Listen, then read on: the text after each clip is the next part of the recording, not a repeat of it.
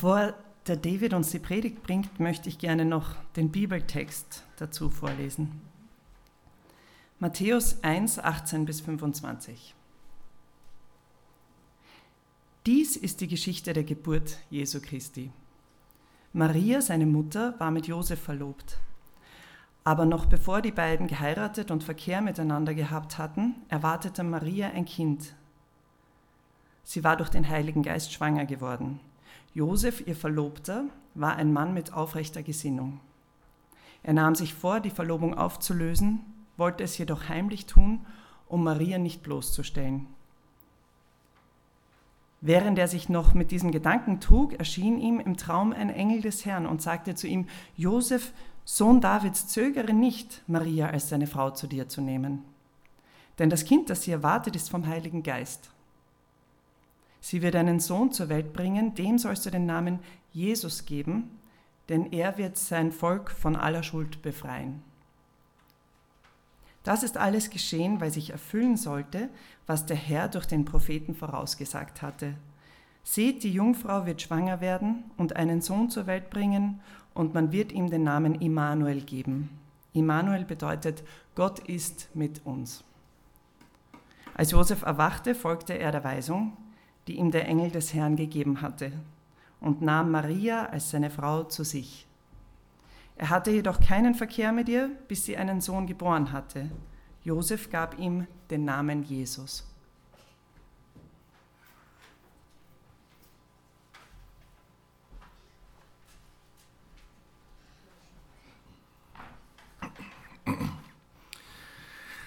Guten Morgen.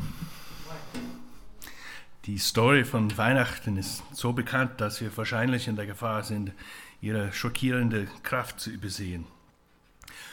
Von allen schockierenden und, schockierenden und fordernden Dingen, die das Christentum behauptet, ist die Geburt Jesu vielleicht die schockierendste. Die meisten Gottheiten sind für ihre Distanz zur Menschheit bekannt. Der Gott der Bibel, der im Kind in Bethlehem voll präsent ist, zeichnet sich jedoch durch seine Nähe aus. Das Volk Israel hatte darauf gewartet, dass Gott einen König schickt, der es retten würde. Das Letzte, was sie erwarteten, war, dass Gott selbst erscheinen würde, obwohl es viele Prophezeiungen über den Erlöser gab, den Gott senden würde. Ein Beispiel dafür sind die Worte des Propheten Jesaja, der etwa 700 Jahre vor der Geburt Jesu sagte, darum wird euch der Herr selbst ein Zeichen geben. Siehe, die Jungfrau, die Jungfrau wird schwanger werden und einen Sohn gebären und wird ihm den Namen Emmanuel geben. Und in dem Text, den Lisa gerade vorgelesen hat, sehen wir, dass sich diese Prophezeiung bei der Geburt Jesu erfüllt hat. Emmanuel, Gott mit uns. Was bedeutet das wirklich für uns, dass der König gekommen ist? Zu Weihnachten erleben wir, wie unglaublich weit Gott in seiner Liebe Gottes gegangen ist, um bei uns zu sein. Die Liebe Gottes ist nicht die einer fernen Gottheit, die sich der Mensch, Menschheit nicht bewusst ist oder sich nicht um sie kümmert. Die Liebe Gottes die uns in Jesus begegnet, ist eine leidenschaftliche Verkörperung der Liebe Gottes, die Menschen sucht und rettet, die weit von ihm entfernt sind. Emmanuel, Gott mit uns, zeigt uns, dass Gottes Liebe bedingungslos, bedingungslos ist. Zweitens sehen wir, dass Gottes Liebe leidenschaftlich ist. Drittens, dass Gottes Liebe mitfühlend ist.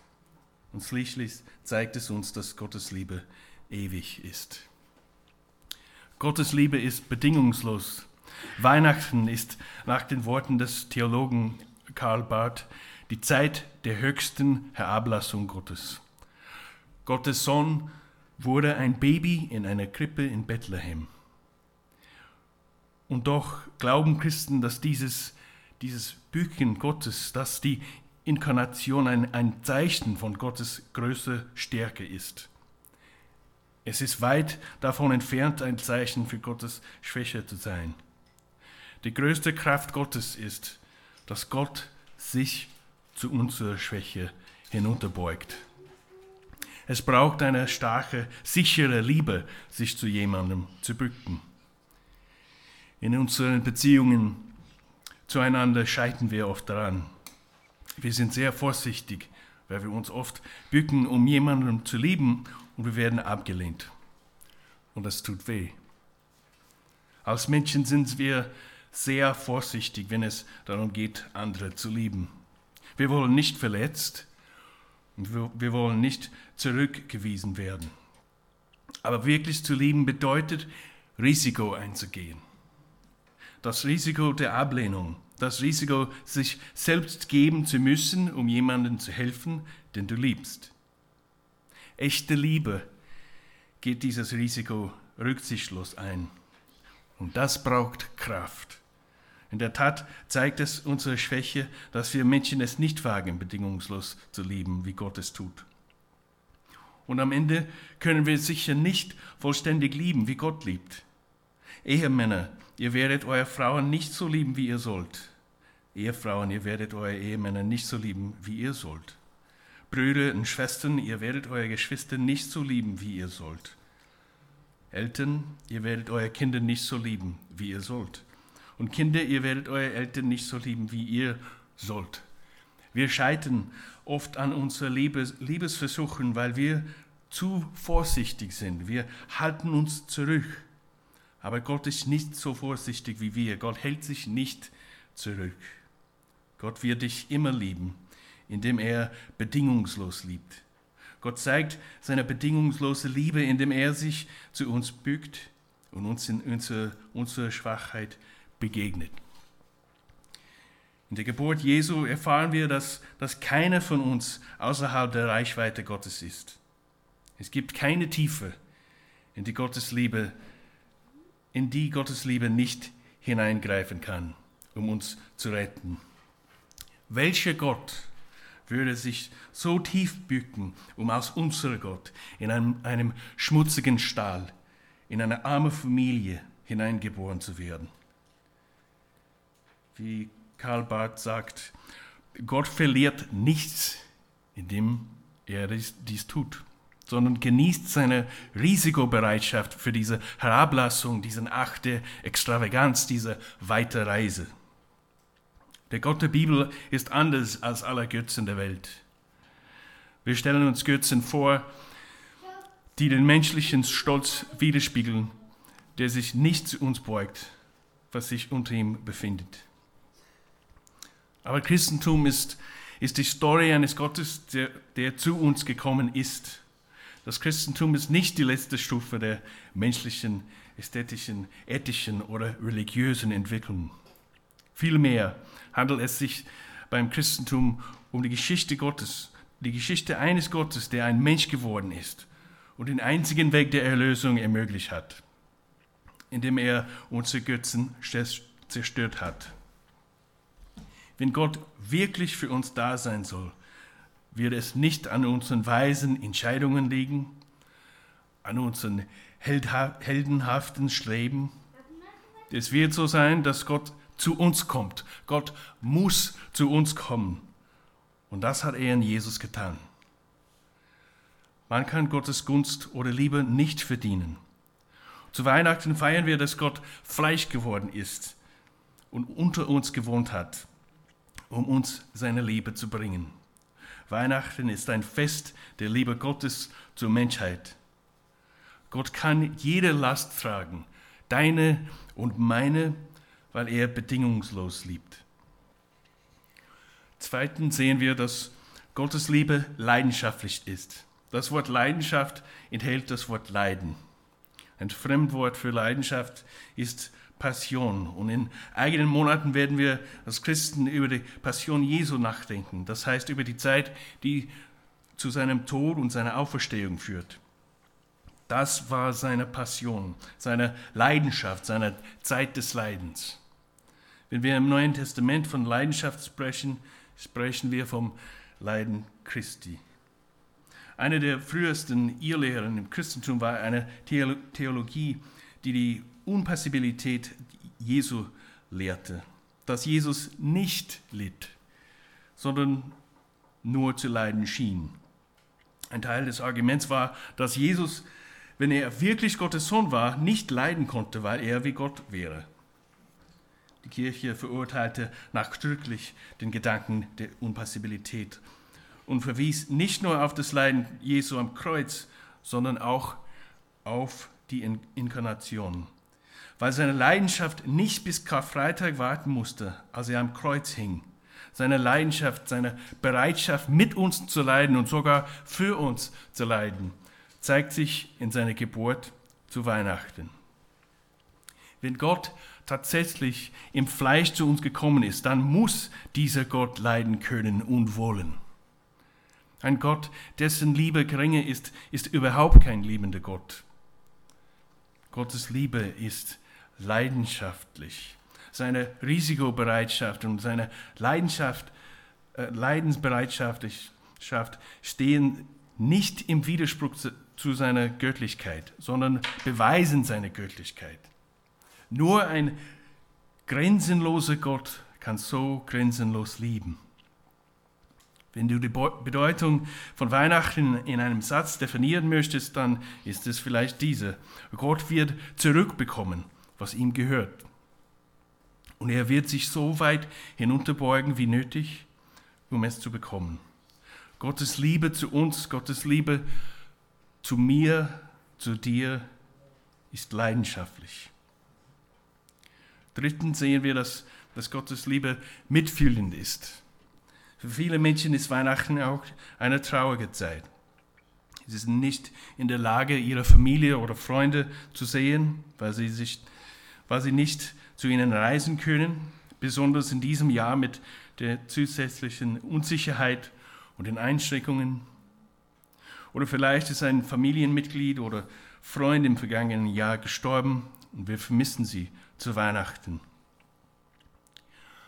Als er an Heiligabend 1943 allein in einer Gefäng Gefängniszelle saß, während er über seine geliebte und verlorene Familie und seine Trennung von seiner Familie nachdachte, schrieb Dietrich Bonhoeffer, es gibt nichts, was uns die Abwesenheit eines Menschen ersetzen kann. Und man soll es auch gar nicht versuchen. Man muss es einfach aushalten und durchhalten. Das klingt zunächst sehr hart, aber es ist doch zugleich ein großer Trost, denn indem die Lücke wirklich unausgefüllt bleibt, bleibt man durch sie miteinander verbunden. Es ist verkehrt, wenn man sagt, Gott füllt die Lücke aus, er füllt sie gar nicht aus sondern hält sie vielmehr gerade unausgefüllt und hilft uns dadurch, unsere echte Gemeinschaft miteinander, wenn auch unter Schmerzen, zu bewahren. Je schöner und voller die Erinnerungen, desto schwer, schwerer die Trennung. Aber die Dankbarkeit verwandelt die Qual der Erinnerung in eine stille Freude. Man trägt das vergangene Schöne nicht mehr wie ein Stachel, sondern wie ein kostbares Geschenk in sich. Es ist oft schwierig, solche Dinge als kostbares Geschenk zu betrachten. Wenn wir jedoch auf das Mitglied Jesu stoßen, können wir besser verstehen, was Bonhoeffer sagt. Wir erkennen, dass Gott unseren Schmerz versteht. Er versteht unseren Schmerz, weil er ein Gott des Mit Mitgefühls ist. Wenn wir im Neuen Testament von Jesus lesen, begegnen wir jemandem, der sich für Menschheit einsetzt und sich um die Menschen kümmert, die in Not sind. Er hat Mitgefühl mit denjenigen, die in der Gesellschaft ausgegrenzt sind. Er hat Mitgefühl mit denen, die verletzt sind. Und wir lesen auch, wie sein enger Freund Lazarus starb und Jesus weinte. Er hatte Mitleid mit der Familie seines Freundes. Und um uns zu zeigen, dass er die Macht über Leben und Tod hat, hat Jesus seinen Freund dann von den Toten auferweckt. Jesus hat Mitleid mit uns. Er hat Mitleid mit denen, die einsam sind. Er hat Mitleid mit denen, die Fehler gemacht und anderen Unrecht zugefügt haben. Jesus hat Mitleid mit uns. Ich kann dir versichern, dass Gott dich besser kennt als du dich selbst. Aber trotz allem, allem, allem was er über dich weiß, trotz, trotz aller deiner Fehlern, liebt er dich. Gott ist ein mitfühlender Gott. Wir sehen das in der Inkarnation Jesu. Wir sehen Gott mit uns. Gott leidet mit uns. Gott kümmert sich um, als, um uns als Menschen, die nur dann zufrieden, glücklich und fröhlich sein können, wenn wir uns in unserem Leben dem Mitgefühl Jesu begegnen. Schließlich sehen wir, dass Gottes Liebe ewig ist. In der Bibel am Ende, am Ende des Buches der Offenbarung hat der Apostel Johannes eine Vision von der Zukunft. Er schreibt, danach sah ich einen neuen Himmel und eine neue Erde. Der frühere Himmel und die frühere Erde waren vergangen. Auch das Meer gab es nicht mehr. Ich sah die heilige Stadt, das neue Jerusalem von Gott aus dem Himmel herabkommen, schön wie eine Braut, die sich für ihren Bräutigam geschmückt hat. In dieser Vision, die Gott dem Johannes gibt, sehen wir einen Blick auf Gottes Plan für die Zukunft. Es ist nicht so, dass diese Welt und die materiellen Dinge keine Rolle spielen und nur das geistige Leben nach dem Tod zählt. Im gesamten Neuen Testament betonen die biblischen Autoren die körperliche Natur der Auferstehung. Jesus ist leiblich auferstanden und seine Auferstehung wird als Erstling bezeichnet. Mit seiner Auferstehung beginnt das, was wir in der endgültigen Auferstehung von den Toten erleben werden. Gottes Plan für die Welt existiert nicht auf irgendeiner ätherischen Ebene, weit entfernt von den konkreten Wirklichkeiten. Das schöne Ende oder noch besser, Besser noch, der schöne Neubeginn der Weltgeschichte wird wie der Anfang sein, nur besser. Der Garten Eden wird in gewisser Weise wiederhergestellt werden, aber nicht als ein besserer oder größerer Garten. Wir sehen, dass er als Stadt, als heilige Stadt wiederhergestellt wird, wie, Johannes uns sagt. Der Himmel wird im wahrsten Sinne des Wortes auf die Erde herunterkommen. Und warum? Emmanuel, Gott mit uns. Johannes schreibt, und vom Thron her hörte ich eine mächtige Stimme rufen. Seht, die Wohnung Gottes ist jetzt bei den Menschen. Gott wird in ihrer Mitte wohnen. Sie werden sein Volk sein, ein Volk aus vielen Völkern. Und er selbst, ihr Gott, wird immer bei ihnen sein. Er wird alle ihre Tränen abwischen. Er wird, es wird keinen Tod mehr geben, kein Leid und keine Schmerzen und es werden, es werden keine Angstschreier mehr zu hören sein. Denn was früher war, ist vergangen. Johannes sagt, dass es im neuen Himmel und auf der neuen Erde keinen, keine Tränen der Traurigkeit mehr geben wird. Keinen Schmerz mehr. Weder emotional, emotional noch physisch und keinen Tod mehr. Aber was den, was den Himmel himmlisch macht, ist nicht die Abwesenheit der Dinge, die wir jetzt auf der Erde nicht mögen, sondern vielmehr die Gegenwart, die Gegenwart Gottes.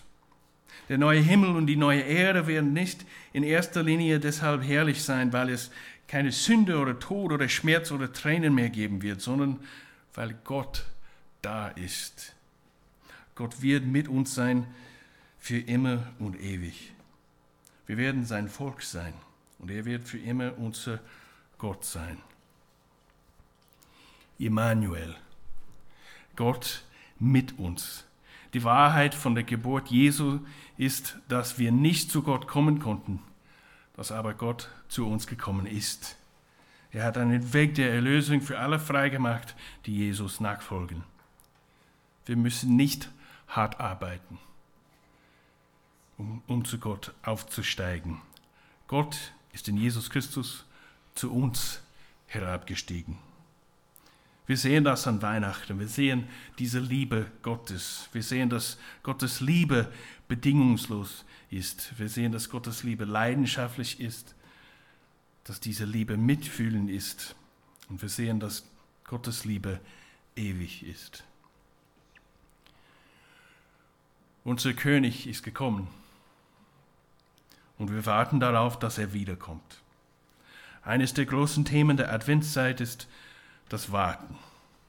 So wie wir also mit Vorfreude auf Weihnachten warten, warten wir auch mit Vorfreude darauf, wann Jesus wiederkommt. Warten. Das ist nicht etwas, worin wir Menschen sehr gut sind. Mit diesem Gedanken möchte ich mit einem weiteren Zitat von Dietrich Bonhoeffer schließen. Der schreibt, Warten kann nicht jeder, nicht der Gesättige, Zufriedene und nicht der Respektlose. Warten können nur Menschen, die eine Unruhe mit sich herumtragen und Menschen, die zu dem Größten in der Welt in Ehrfurcht aufblicken. So könnte Advent nur der feiern, dessen Seele ihm, ihm keine Ruhe lässt, der sich arm und unvollkommen weiß und der etwas ahnt, ahnt von der Größe dessen, was da kommen soll, vor dem es nur gilt, sich in demütige Scheu zu beugen, warten, bis er sich zu uns neigt, der Heilige selbst. Gott im Kind in der Krippe. Gott kommt der Herr Jesus kommt, Weihnachten kommt. Freue dich, Welt. Amen.